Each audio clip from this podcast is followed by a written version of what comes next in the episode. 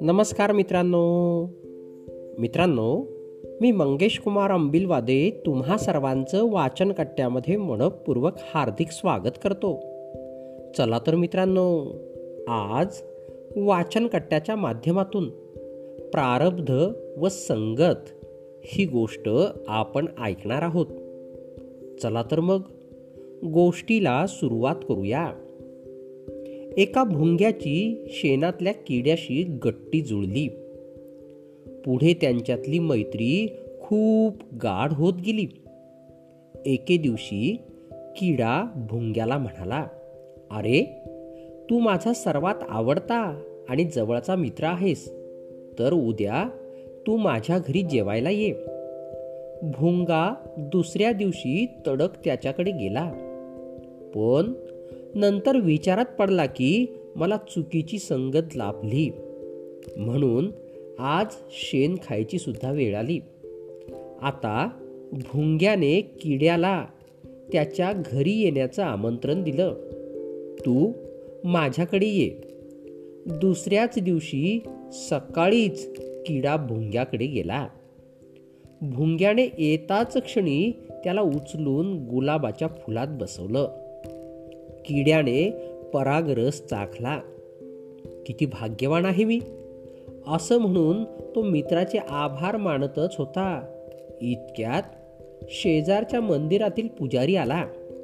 ते गुलाब तोडलं आणि मंदिरात भगवंताच्या चरणांवर अर्पण केलं. किड्याला भगवान श्रीकृष्णाचं दर्शन झालं. तो धन्य झाला.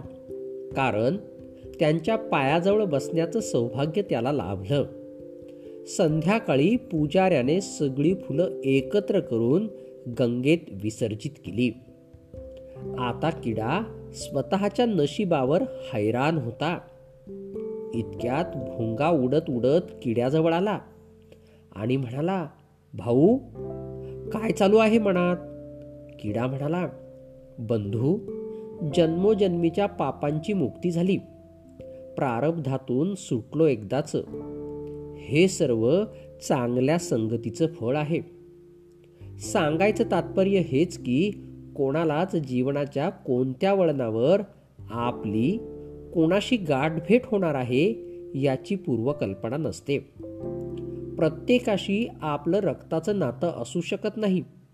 म्हणून निसर्ग नियमाने काही माणसं अद्भुतरित्या आपल्या जवळ येतात.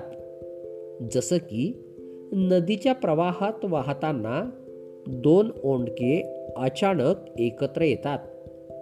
सोबत कुठपर्यंत असेल ते काहीच निश्चित नाही. पण काही काळ एकत्र प्रवास होऊन पुढे वेळ आल्यावर विलग होतात. अशी नाती खरंच अद्भुत असतात. पण फक्त ती जपण्याची जाणीव आणि आस्था आपल्यात असायला हवी. नात्यांमध्ये आस्था असावी पण आसक्ती नाही. कारण कोणीही सोबत जन्माला येत नसतं. आपण एकटेच जन्माला आलो आणि एकटेच जाणार हे कायम लक्षात असू द्यावं. मग आसक्ती नक्कीच निर्माण होत नाही. मुळात आपला जन्म कशासाठी झाला आहे?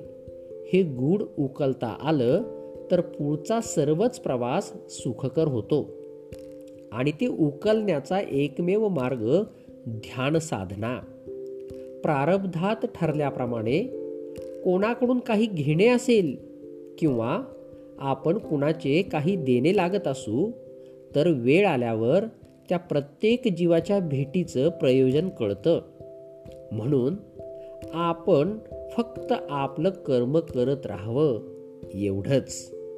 मित्रांनो गोष्ट कशी वाटली हे मला आपल्या अभिप्रायामध्ये नक्कीच कळवा.